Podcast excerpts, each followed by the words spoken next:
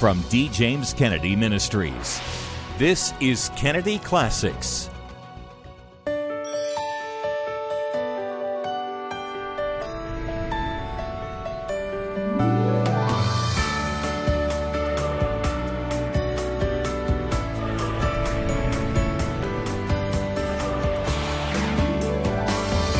Welcome to Kennedy Classics. Hello, I'm Frank Wright, president of D. James Kennedy Ministries, where we are standing for truth and defending your freedom. Welcome to Kennedy Classics. Be sure to visit our ministry website, where you will find all kinds of great digital, audio, video, and print resources. It's all available at djkm.org. Abraham Maslow was one of the founders of humanistic psychology and the creator of the famous Hierarchy of Needs, which was published in his paper, A Theory of Human Motivation. Maslow represented the hierarchy as a pyramid, with the more basic needs at the bottom. He posited that every person has a basic survival need, including food, water, shelter, and sleep. The next two tiers, though, are physical safety and psychological needs, such as love and belonging. Then Maslow says that we each need self esteem to feel respected, recognized, and appreciated. The culmination of his pyramid of needs is self actualization, where self fulfillment is the ultimate goal. But is this theory of the hierarchy of needs biblical? Well, I think we'd have to say not really.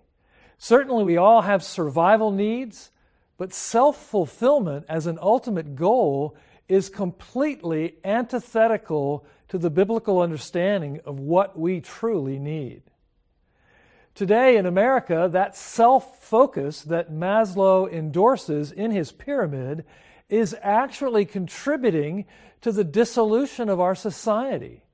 Our relentless attempts at self fulfillment and self actualization have made us incapable of governing ourselves, since, as John Adams said, our Constitution is only made for a moral and religious people.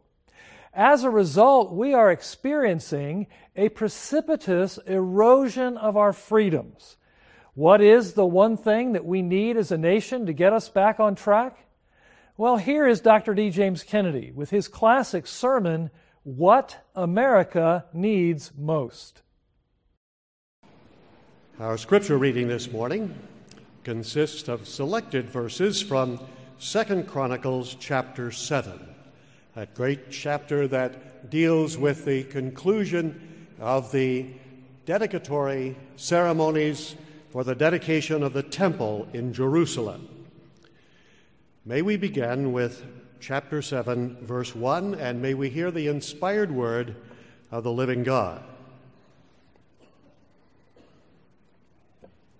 Now, when Solomon had made an end of praying, the fire came down from heaven and consumed the burnt offering and the sacrifices, and the glory of the Lord filled the house and the priests could not enter into the house of the Lord because the glory of the Lord had filled the Lord's house. And when all the children of Israel saw how the fire came down and the glory of the Lord upon the house, they bowed themselves with their faces to the ground upon the pavement and worshiped and praised the Lord, saying, For he is good, for his mercy endureth forever. Verse 12. And the Lord appeared to Solomon by night and said unto him, I have heard thy prayer and have chosen this place to myself for an house of sacrifice. If I shut up heaven and there be no rain, or if I command the locusts to devour the land, or if I send pestilence among my people, if my people, which are called by my name shall humble themselves and pray and seek my face and turn from their wicked ways, Then I will hear from heaven and will forgive their sin and will heal their land. And may God speak to us today through this, His holy word, and may His name evermore be praised. Amen. The temple in Jerusalem had just been completed by Solomon. It was perhaps the most glorious building ever constructed by man. It is estimated that today it would cost between four and five billion dollars to reproduce it. That's billion with a B. It was indeed a wonder to behold. And now the dedicatory services had been held, and Solomon's glorious prayer is recorded for us. And now we see that the fire came down from heaven, and the Shekinah glory of God filled the temple with such brightness and brilliance that the people fell upon their faces and worshiped in awe. And the priests could not go into the house because of the brightness of that Shekinah glory. Now, you've all heard of the Shekinah glory of God. What does that mean? Actually, the word Shekinah in Hebrew simply means dwelling. It was the glory of the fact that God was dwelling in that house, a visible token of his presence, which, happily for them, was soon diminished, or else it never would have been used, but remained in a milder form in the Holy of Holies, where the blood was sprinkled upon the mercy seat. And now, after Solomon had completed his prayer, in the night season, God audibly speaks in response to his prayer. And that is a message which we all need to hear. And there is, of course, that most famous text in this chapter, which many Christians know by heart. If you haven't learned it, you certainly should engrave it upon the walls of your mind that you might remember it always. If my people, if my people, which are called by my name, shall humble themselves and pray and seek my face and turn from their wicked ways, then, then will I hear from heaven and will forgive their sins and will heal their land. Now, this is a great command from God to repent. Now, there is no doubt that our land greatly needs healing. It needs to repent of its wickedness. We are overrun with immorality and pornography and blasphemy and ungodliness and immorality of every kind perversion of every sort. Certainly, these people need to repent and turn to God. That's not what it says. It says, we need to repent. It says, we need to turn from our wicked ways, and then God will heal our land. It's if my people, and God indicates his proprietary interest in his own, we are his own peculiar people who belong to him, which are called by my name. And we are called by the name of the second person of the triune Godhead, Christian, a name first applied to us as a, a word that was meant to be an insult, and yet we have considered it a noble title to be called after the name of him who loved us even unto death. We are his people. We are the ones who are called by his name.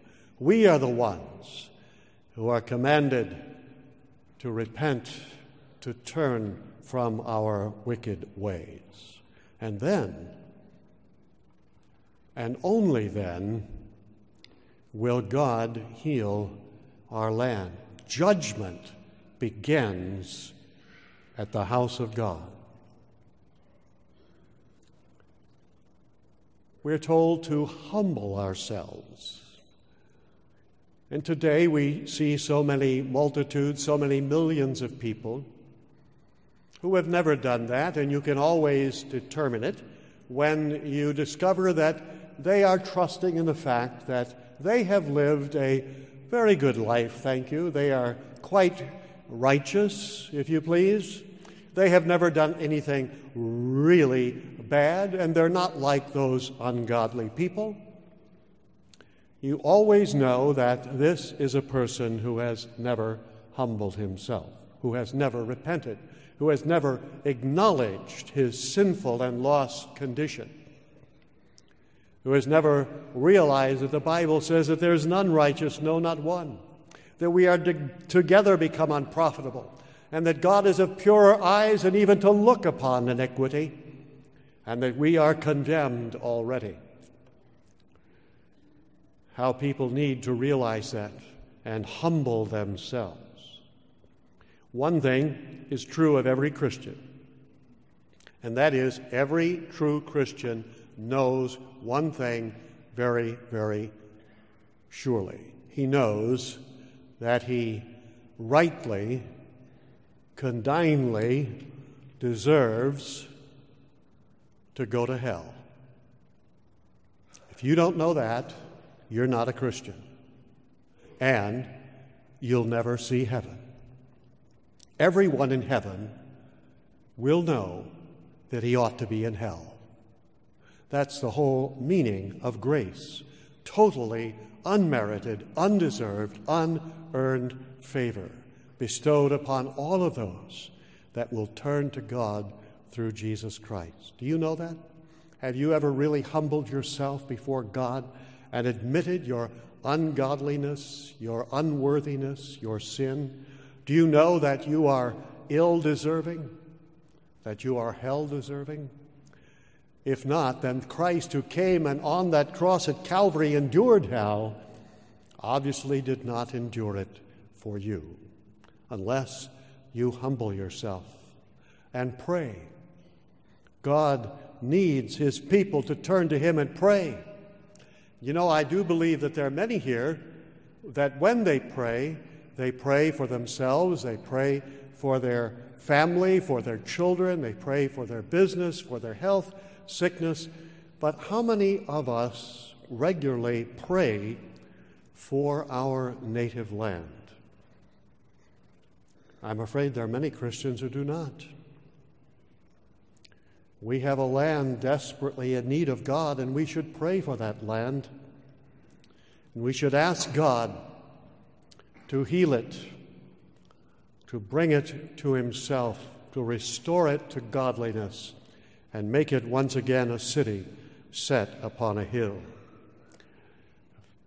If my people called by my name will humble themselves and pray and seek my face. Now, many people regularly seek God's hand. God, give me this and give me that and grant me the other thing. Provide me this and provide me the other. But how many of us seek His face? When we look into our eyes, we see ourselves with all of our wrinkles and warts, with all of our sins. When we look into that pool of love, we see how truly unworthy we really are. That's what leads us to repentance. Have you truly repented? Repentance is an understanding in our minds of our unworthiness and a realization of our need to turn from the way that we've been going and to turn unto God. Repentance is pivotal for our salvation, it is central to the message of salvation that God has given to us. Jesus Christ planned from all eternity what he would say when he came into this world. He had forever to think about it. And finally, he came. After eons of billions of centuries, he came. And he came into Galilee proclaiming the kingdom of God was at hand. And then he issued the first word to those that would be his followers. That word which he had thought about for countless millennia beforehand. And what was that word? Repent. For the kingdom of heaven is at hand. Christ began his ministry with repentance. He continued it with repentance. And he said, Except ye repent, ye shall all likewise perish. Have you repented? Repentance means turning from all of our sins and turning unto God. Have you? Have you turned from your sins and turned unto Christ? I believe there is a great need for repentance in our country today. Christ began his ministry with that demand. He continued it, he ended it. In the seven letters to the seven churches in Revelation, the last words from Christ, eight times to those seven churches, Christ tells them to repent. When Peter gave the first sermon in the Christian era at Pentecost, the people were pricked in their hearts and they said, Men and brethren, what shall we do? And Peter said, Repent. And Paul said that Christ came that repentance and faith might be preached unto the Gentiles. Repent, repent, repent. There's some here that need to repent. We live in a nation which is awash in sin of every kind. Some of you are up to your ankles in that same sin. We cannot live in sin here below and then in heaven up above. Except ye repent, ye shall all likewise perish. Some of you may be thieves. Thieves in church? Why, the very idea. Yet some of you already pulled a heist this morning. You robbed God this morning. God said, Ye have robbed me, even this whole nation. Ye have robbed me. And they said, Lord, how have we robbed thee? In tithes and offerings. Ye have robbed me. Some of you may be guilty of anger and animosity and hatred toward another. You need to repent of that sin. I don't know what your sin is, but I do know this that whatever it is, God knows it, and you know it, and right now, He is speaking to you about it. Repent. For except ye repent, ye shall all likewise perish. The twin requirements for entrance to heaven are and always have been and always will be repent and believe the gospel. Repentance and faith are the two sides of the salvation coin. You can't have one without the other. There is no genuine faith without repentance. There's no genuine repentance without faith. Have you turned from all of your wicked ways unto God? If you have, we have his glorious promise. Then will I hear from heaven. For truly the Bible says that our sins have hidden us and our prayers from the face of God, a God who is of purer eyes, purer eyes, and to look upon iniquity. But if we have repented, he will hear from heaven and will forgive our sins and will heal our land. Ah, there are pockets of revival breaking out in this nation in various places.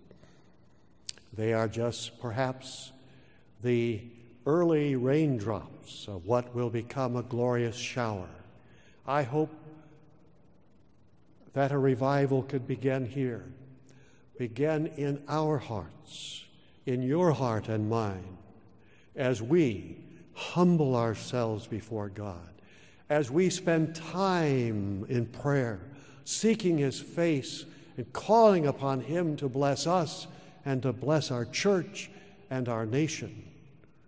And as we turn from our wicked ways, God will bless and heal our land. May God do that. May it start in you and in me. And may it be right now. Let us pray.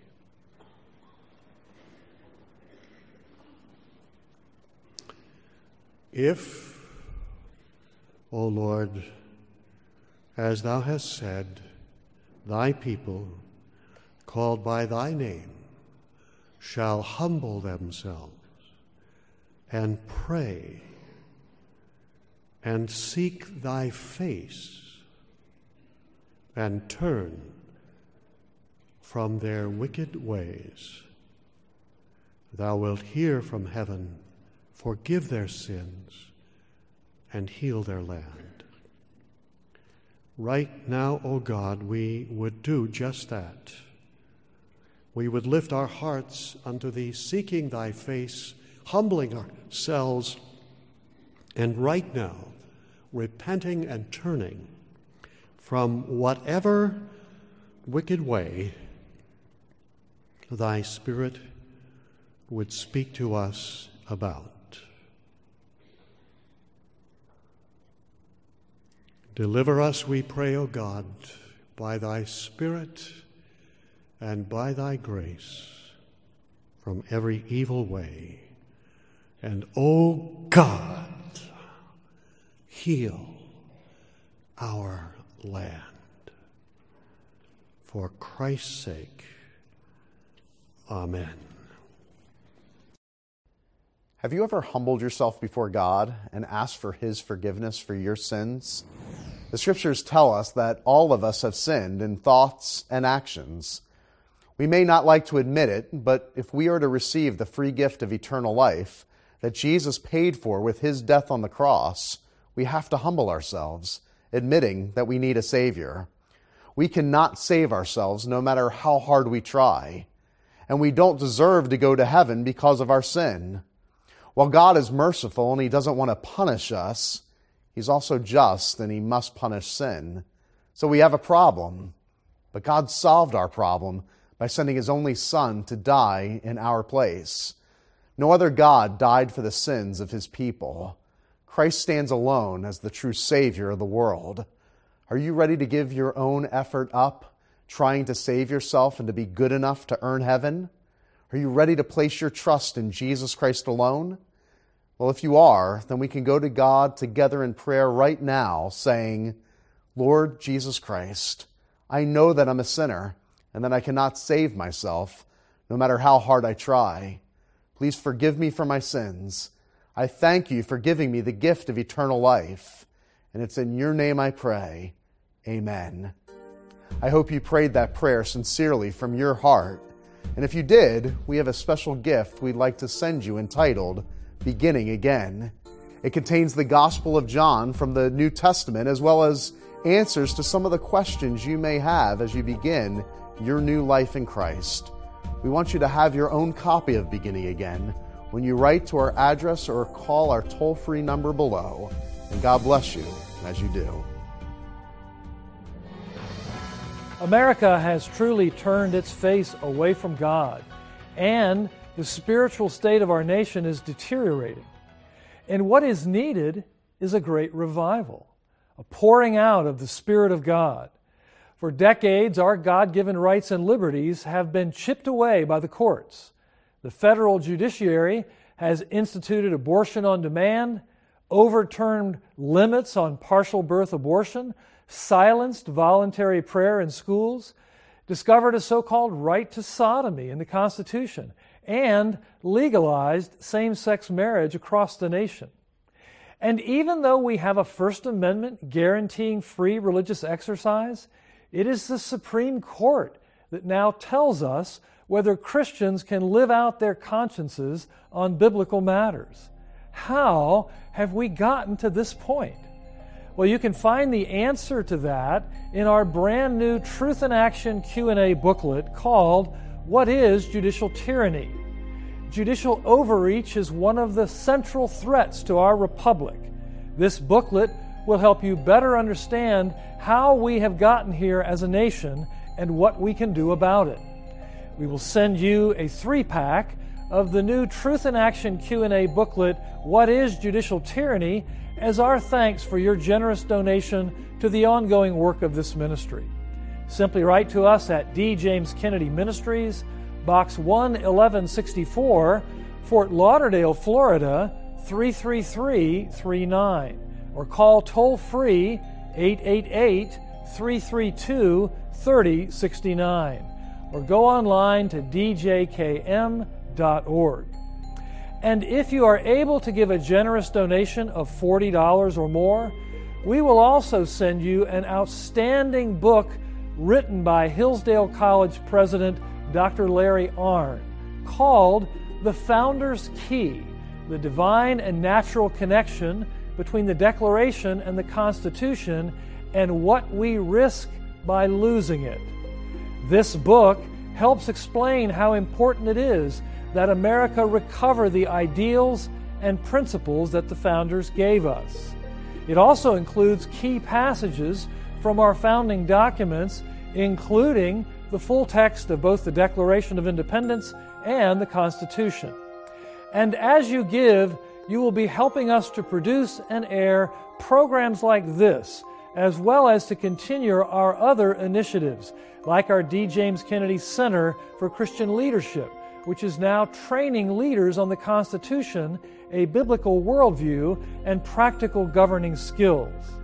We will send you the Founder's Key along with a three pack of the Truth in Action booklet, What is Judicial Tyranny, as our thanks for your generous donation of $40 or more.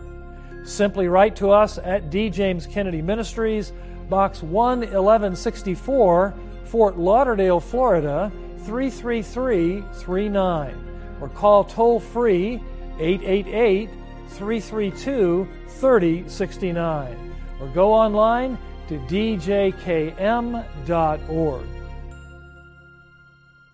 I'm Frank Wright. Thanks for joining us for this edition of Kennedy Classics. We'll see you next time. Today's program is available on DVD for your gift to this ministry of any amount. Please call, write, or log on to our website today. This has been a production of D. James Kennedy Ministries.